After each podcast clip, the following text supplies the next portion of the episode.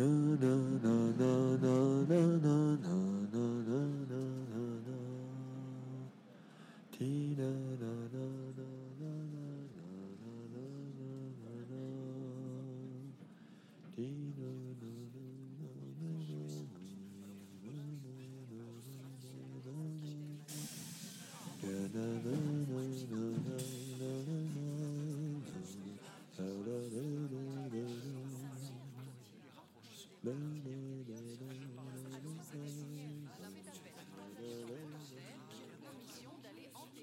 Vous devez vous demander pourquoi le bus à oreille.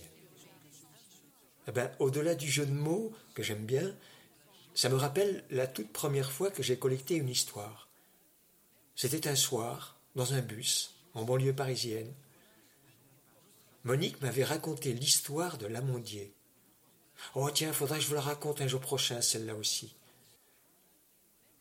Moi, j'adore le cinéma. Je ne sais pas vous, mais quand j'écoute quelqu'un me raconter une histoire, eh ben c'est un peu pareil. Il y a mon cinéma intérieur qui se met en marche. Et alors je fais mes propres images. Bon, je suppose que pour vous, c'est un peu pareil, non? L'imaginaire est la reine du vrai. C'est Baudelaire qui a dit ça. Mais l'inverse est aussi valable. Le vrai donne naissance à l'imaginaire, lui aussi. Vous en pensez quoi, vous? Vous aimez comme moi les histoires Les vraies histoires? Vous savez où, le réel est aussi fort que la fiction Oui? Alors, comme les histoires appartiennent à ceux qui les racontent, mais aussi à ceux qui les écoutent, aujourd'hui je vous emmène chez Nicolas et Hélène. Ces deux-là, ils m'ont raconté comment ils s'étaient rencontrés il y a... Ouh, ça fait 50 ans déjà de ça. Et vous allez voir, quand le destin a décidé de s'en mêler, allez, venez, suivez-moi, on va prendre le bus, direction Vitry-sur-Seine.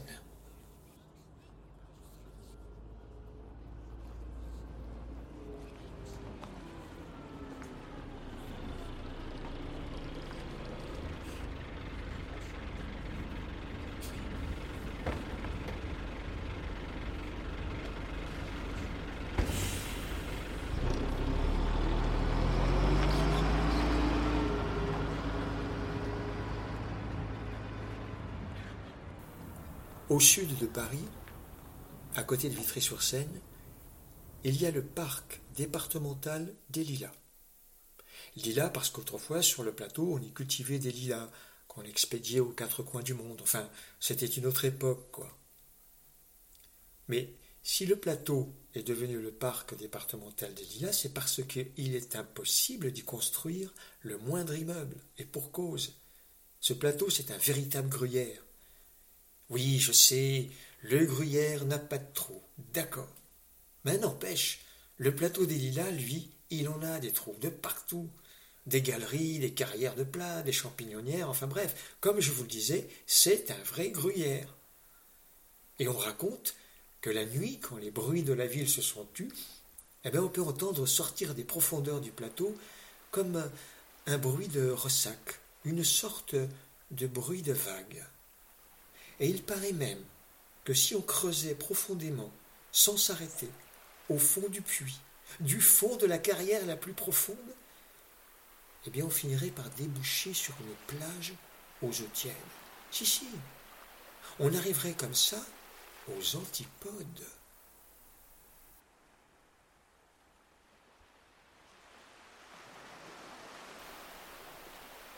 C'est justement là que débute cette histoire en 1971, aux Antipodes. Nicolas a 25 ans. Après son service militaire en Nouvelle-Calédonie, il est resté là-bas pour travailler dans une compagnie d'extraction de nickel. Et un jour, il apprend la mort de son grand-père, qui lui habitait sur le plateau à Vitry-sur-Seine. Alors il rentre en France pour l'enterrement, et là, il y reste trois semaines. Un jour, en se promenant sur le plateau des Lilas, il rencontre une très belle jeune fille, magnifique. Elle s'appelle Hélène, 25 ans comme lui. Elle habite avec ses parents sur le plateau, voix raffée. Oh, à l'époque, c'était la campagne là-bas, à peine quelques petites maisons construites par les habitants eux-mêmes. Il n'y avait même pas de clôture autour des terrains. C'était, c'était comme ça. C'était le, temps du parfum, le temps des lilas, les champs en fleurs de partout. C'était magnifique, bien sûr. Entre Nicolas et Hélène, c'est le coup de foudre immédiat. Vous savez, cette espèce d'évidence absolue, totale. Ben si, ça peut se passer aussi comme ça dans la vie. Il n'y a pas qu'au cinéma ou dans les contes, après tout. Et du coup, en tout cas, il ne se quitte plus durant tout le séjour de Nicolas. Trois jours avant de partir, Nicolas écrit une lettre à Hélène. Mon amour, tu es la femme de ma vie. Il m'est insupportable de ne plus te revoir. Désormais mon cœur ne battra que pour toi. Est-ce que tu veux devenir ma femme? Tu le sais, je m'envole pour Nouméa dans trois jours. Je nous ai réservé deux places. Je t'attendrai jusqu'au départ, jusqu'à la dernière minute. Rejoins-moi. Ton amoureux fébrile et impatient, Nicolas.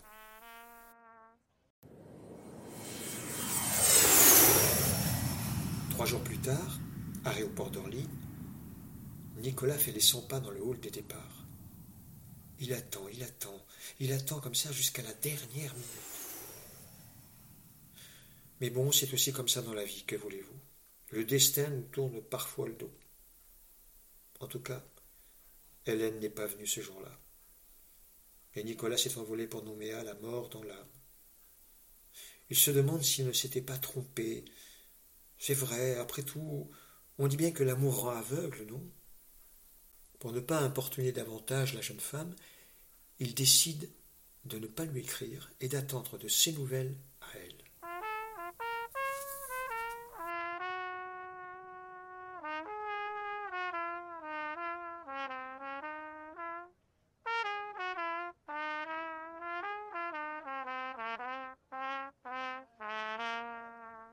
1991. Vingt ans sont passés sans aucune nouvelle d'Hélène. Nicolas, lui, n'est jamais retourné à Vitry. À Vitry, ben, les paysages ont changé, bien sûr. Les quelques maisons qu'il y avait sur le plateau ont fini par être rasées. Les gens qui y habitaient sont partis, les uns après les autres, et même les parents d'Hélène sont morts. Hélène, elle, elle décide de ne pas rester toute seule dans la maison de ses parents, voire à fait. D'autant plus que le futur parc départemental cherche absolument à récupérer la parelle de terrain. Alors, euh, elle décide de s'installer au centre-ville, à Vitry. Le jour du déménagement, elle vide complètement la maison avec des amis. Et c'est comme ça qu'elle retrouve coincée sous le lino de l'entrée une vieille lettre toute jaunie qui lui avait été adressée autrefois. Oh, sans doute une de ces lettres glissées sous la porte par le facteur. Vous savez, ça se faisait comme ça avant. Quand elle tient la lettre dans les mains, il y a son cœur qui bat la chamade à se rompre. Elle a comme euh, une intuition. Elle lit. Mon amour, mon amour, tu es la femme de ma vie. Insupportable de ne plus te revoir. Veux-tu devenir ma femme Ton amoureux Nicolas? Elle devient toute pâle comme un linge. Elle s'effondre en pleurs et ses amis cherchent à savoir ce qui se passe, mais évidemment, elle ne trouve pas les mots tout de suite pour parler. C'est seulement quelques mois plus tard qu'Hélène commence enfin à dévoiler son secret. Elle raconte l'histoire de cette rencontre avec Nicolas à une amie, qui la raconte à son ami, qu'il la raconte à son mari, qui lui la raconte à un copain du boulot, qui lui la raconte enfin. Vous voyez, bref, une histoire comme ça, c'est vrai, c'est difficile de la garder pour soi. Hein.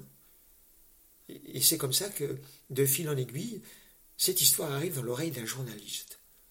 Alors lui, il trouve l'histoire incroyable, formidable. Alors il contacte Hélène pour que son histoire soit publiée dans un journal.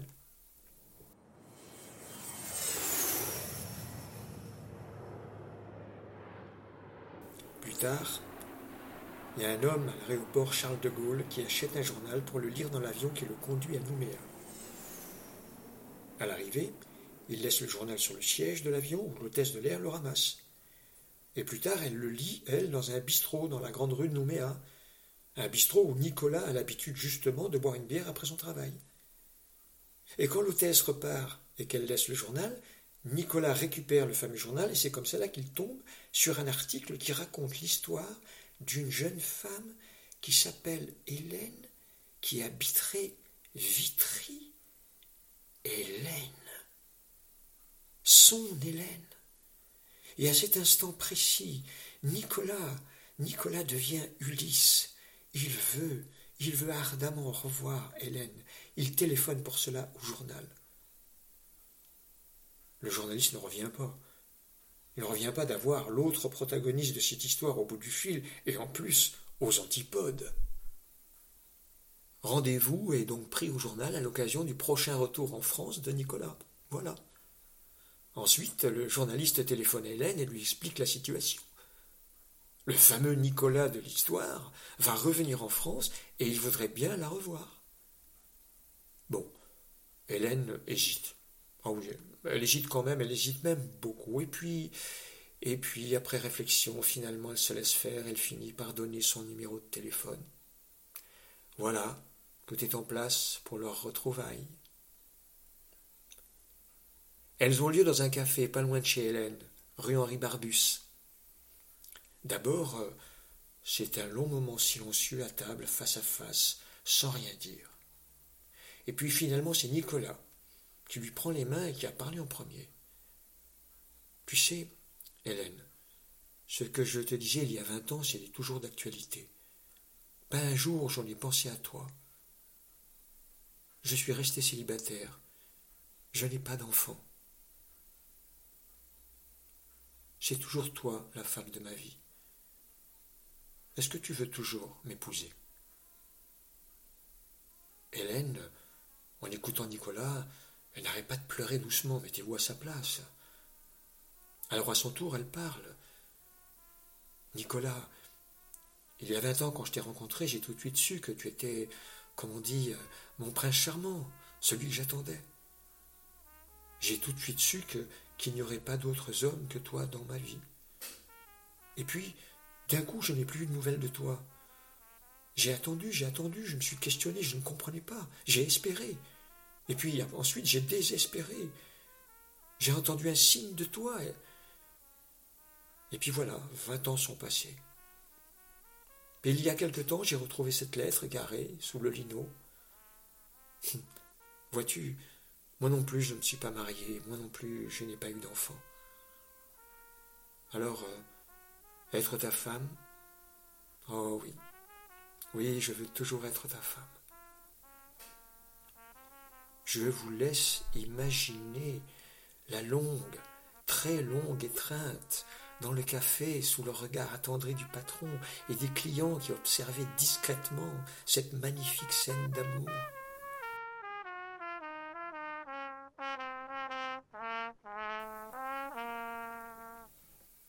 1992.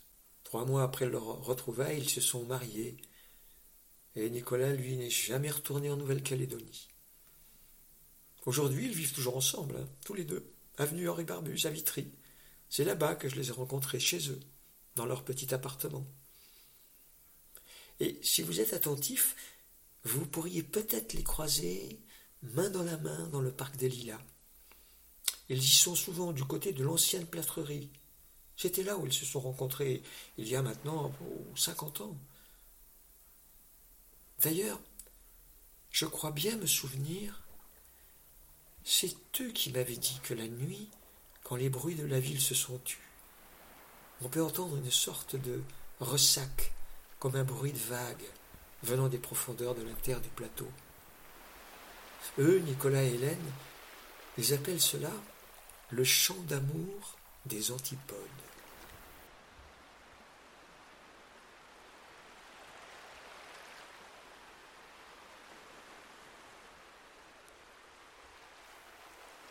Et voilà. Et je vous avais prévenu, hein, la réalité c'est parfois bien mieux que la fiction. La prochaine fois, je vous emmène voir Thierry. Figurez-vous que son histoire aussi a démarré sur le parc des Lilas, Bah, décidément, c'est un drôle d'endroit pour les rencontres, hein, cet endroit-là. En attendant, si vous aussi vous avez envie de me confier un beau récit, n'hésitez surtout pas. Contactez-moi via mon site de compteur et on en parlera. Qui sait Peut-être qu'un jour je débarquerai chez vous, hein, pour vous interviewer. J'arriverai en bus, évidemment. Allez, à bientôt.